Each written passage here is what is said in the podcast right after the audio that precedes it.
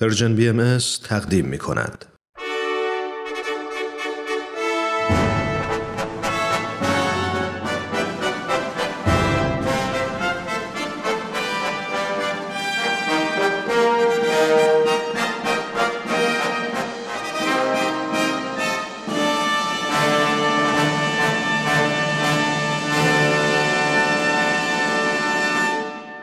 پیک یزدان دین در مسیر تاریخ.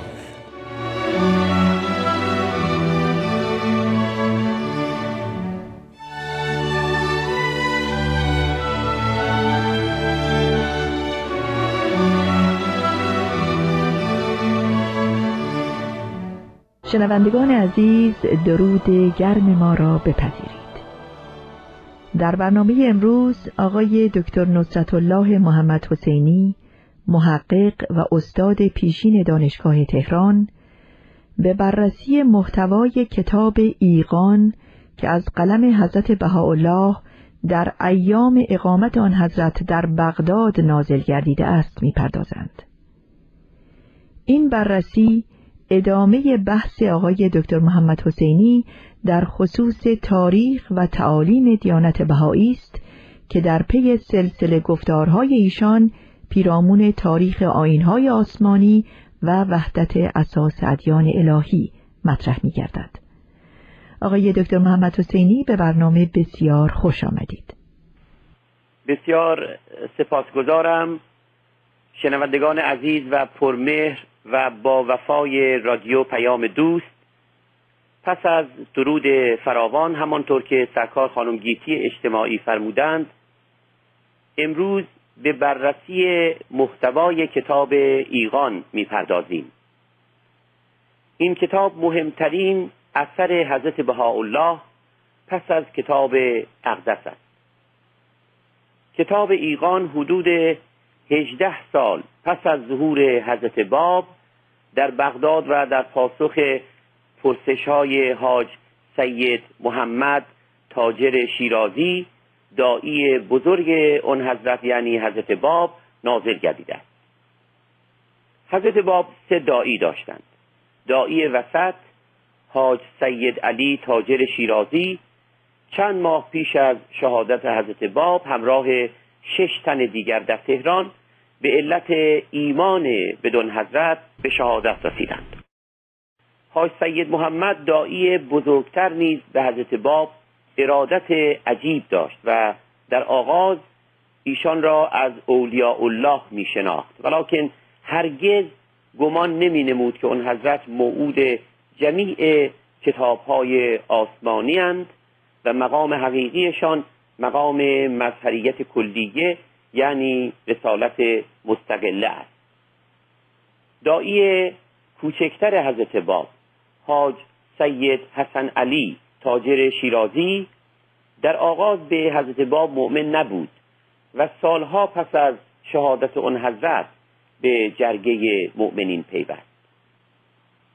باری حاج سید محمد دایی بزرگ دوازده سال پس از شهادت حضرت باب هنگامی که با برادر کوچکترش حاج سید حسن علی به کربلا مسافرت کرده بود به بغداد رفت و تنها خودش به حضور حضرت بهاءالله رسید و به تشویق آن حضرت سوالات خیش را تقدیم نمود و حضرتشان به پرسش های کتبی او که اینک به خط خودش موجود است ظرف دو شبانه روز پاسخ کتبی دادند.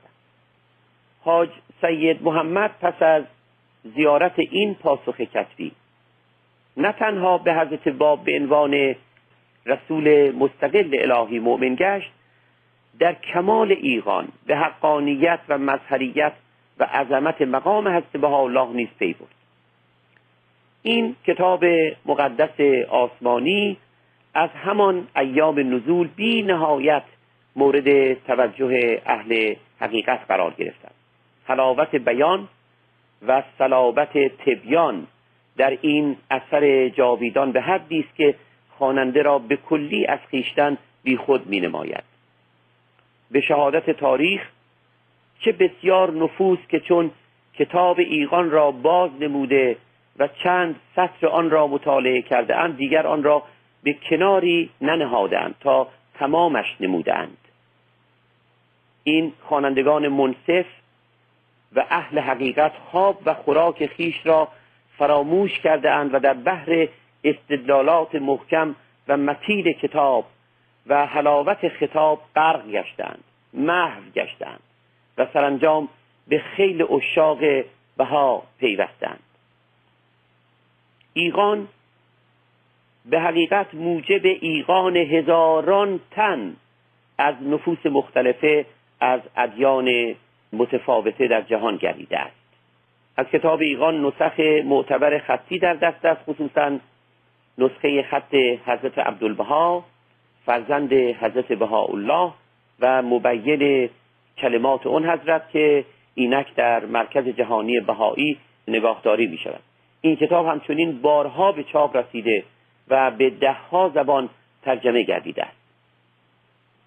بررسی محتوای کتاب ایقان بررسی دقایق و حقایق مندرجه در این اثر جاویدان کار مجامع تحقیق است.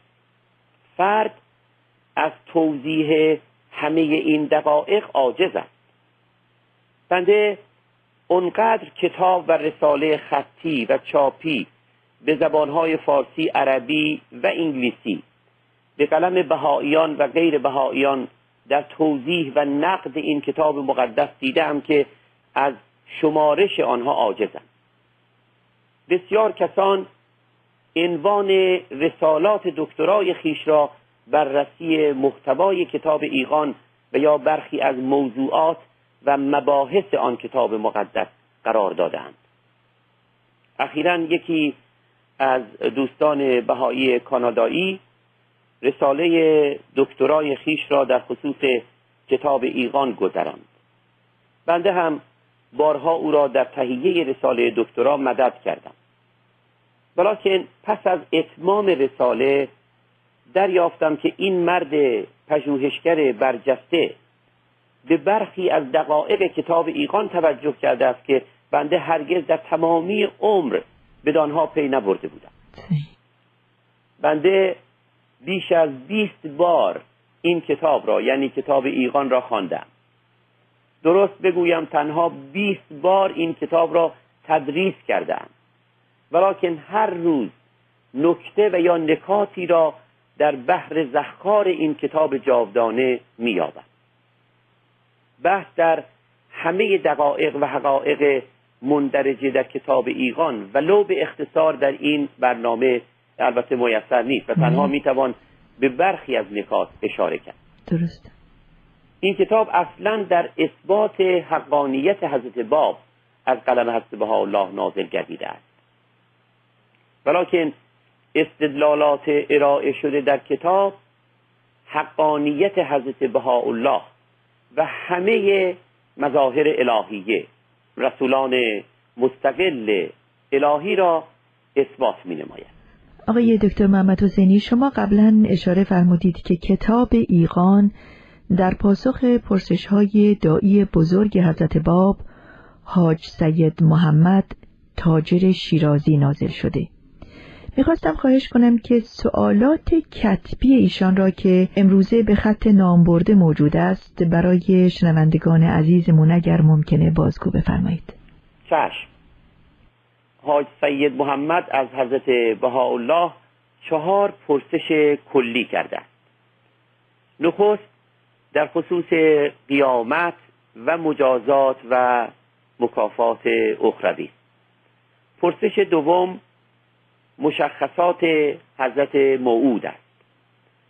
پرسش سوم در این خصوص است که چرا حضرت باب بسیاری از آیات کتب مقدسه و روایات دینی قبل را تعویل نموده و فرموده اند باید به حقایق مندرجه در آن آیات و روایات توجه نمود و نه به عبارات ظاهر. ضمن پرسش چهارم دایی حضرت باب معروض می دارد که بسیاری از علائم مذکور در روایات دینی در خصوص ظهور موعود با ظهور حضرت باب تحقق نیافته حضرت بهاءالله با توجه به پرسش های کتبی حاج سید محمد و نیز آنچه شفاهن به حضور مبارک معروض داشته بود و اصولا اعتراضات و ایرادات مردم زمان به نزول کتاب ایقان مبادرت فرمودند.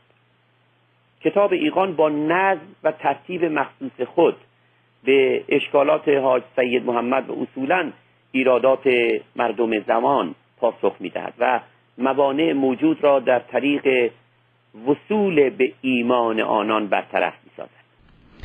آقای دکتر اشاره فرمودید که بیش از 20 بار کتاب ایقان رو خوانده و تدریس کردید اگر ممکنه پیش از توضیح محتوای کتاب ایقان به چند مطلب بسیار اساسی مندرج در این کتاب فهرستوار اشاره بفرمایید. حتما. به نظر بنده مهمترین مطالبی که در کتاب ایقان توضیح گشته عبارت است از نخست موضوع لزوم تحقیق در جمیع امور خصوصا مقام مظهریت یا رسالت انبیای الهی. دوم استمرار و تکامل وحی الهی. به عبارت دیگر ادامه ظهور رسولان الهی تا ابد سوم وحدت مظاهر الهیه و وحدت اساس ادیان الهی. و چهارم توضیح دلایل حقانیت مظاهر الهیه خصوصا حضرت باب است که اعظم آن نزول آیات الهیه بر قلب مبارکشان است. حضرت بهاءالله در آغاز و نیز در چند جای دیگر کتاب ایقان در خصوص اهمیت تحقیق و شرایط آن بیانات کافی میفرمایند.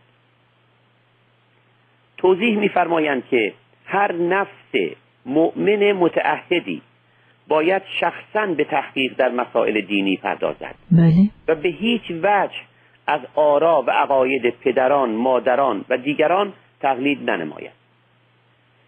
شرایط تحقیق را به تفصیل بیان میفرمایند. مفاد و جوهر سخن ایشان این است که شخص اهل تحقیق باید نفس و قلب خیش را پاک نماید تا سخن حق در آن نشیند. هرگز جاه و مقام ظاهری او را از توجه به حقیقت باز ندارد. در نهایت فروتنی با هر جمعی معاشرت نماید و خود را برتر از آنان نداند. بیشتر بشنود تا بگوید هرگز غیبت نفوس را ننماید. آنچه را برای خود نمیپسندد برای دیگری نپسندد. و نگوید آنچه را وفا نمی نماید. حضرت بهاءالله پس از ذکر شرایط مذکور به عین عبارت میفرمایند که شخص محقق خود را صاحب چشم جدید و گوش بدی و قلب و فعاد تازه می‌بیند بله. سپس میفرمایند البته به عین عبارت. قسم به خدا که اگر سالک سبیل خدا به این مقام بلند اعلا واصل گردد رائحه حق را از فرسنگ های بعیده استنشاق نماید و صبح نورانی هدایت را از مشرق کل شی ادراک کند و هر ذره و هر شی او را دلالت بر محبوب و مطلوب نماید.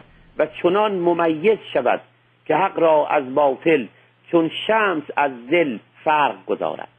پس از بیان اهمیت تحقیق در مسائل دینی و بیان شرایط تحقیق به حکایت ظهور مظاهر الهی انبیای الهی می‌پردازند و علل مخالفت مردمان را با آن مربیان مقدس آسمانی میکاوند. توضیح میفرمایند که چگونه پیشوایان ملل و امم در هر عصر مانع ایمان مردمان به مظهر امر رحمان می‌شوند. چگونه تقلید جماعات مردم از رؤسای هر قوم مانع وصول ایشان به شهر ایمان گشته است. توضیح میفرمایند که عدم فهم حقایق مندرجه در کتابهای آسمانی در هر دور سبب احتجاب مردم گشته است. علائم ظهور موعود را به خوبی درک نکردند. و چون به گمان آنان مظاهر الهی با نشانه های مذکور در کتاب های آسمانی بدان گونه که رؤسای قوم برای آنان تفسیر کرده اند ظاهر نشده اند به مخالفت با آن مربیان آسمانی پرداختند. بله. هر کجای از کتاب های آسمانی و روایات دینی مذکور گشته که موعود از شهر نامعلوم و مکان نامعلوم می آید سبب احتجاب و قفلت آنان شده و گفتند که فیلمسل حضرت باب از شیراز ظاهر گشتند و ما خاندان ایشان را می‌شناسیم. چگونه است که می‌گویید از مکان نامعلوم آمدند قافل از آن که به نفس کتابهای آسمانی انبیای الهی نیز به ظاهر بشرند مثل ما و فرقی نیست. این که گفته شده است از مکان نامعلوم می آیند حقیقت روحانی آنان است که از عالم حق یعنی مکان نامعلوم آمده است. بله. این که گفتند موعود صاحب شمشیر است این شمشیر ظاهری نیست. شمشیر معنوی روحانی است.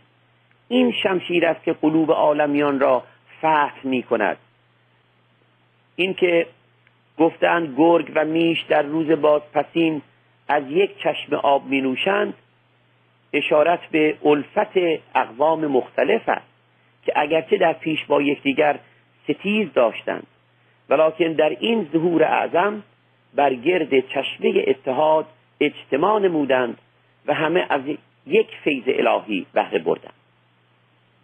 حضرت حالا پس از توضیح برخی از این علائم ظهور میفرمایند که علل اعتراض مردمان به مظاهر رحمان در همه ادوار مشابه بوده و هست. همگی گفتهاند که رسول الهی ما آخرین رسول الهی است و دیگر رسول جدیدی ظاهر نمی شود گفتهاند این شخص که ظاهر شده ظهورش با هیچ یک از روایات دینی ما تطبیق نمی کنه گفتن موعود باید از مکان نامعلوم بیاید. و این شخص که ظاهر شده نزد ما معلوم و معروف است و ما محل تولد او و خاندان او را می‌شناسیم. حضرت بهاءالله توضیح میفرمایند که اگرچه به گمان مخالفان مظهر الهی روایات دینی قبل در ظهور حضرت باب تحقق نیافته است ولیکن حقیقت این است که وقایع ظهور آن حضرت از پیش در کتابهای مقدس آسمانی و روایات دینی که با متون آن کتابهای آسمانی تطبیق می کند آمده و همگی تحقق یافته فارس محل تولد ایشان یعنی تولد حضرت باب. آذربایجان محل شهادت آن حضرت.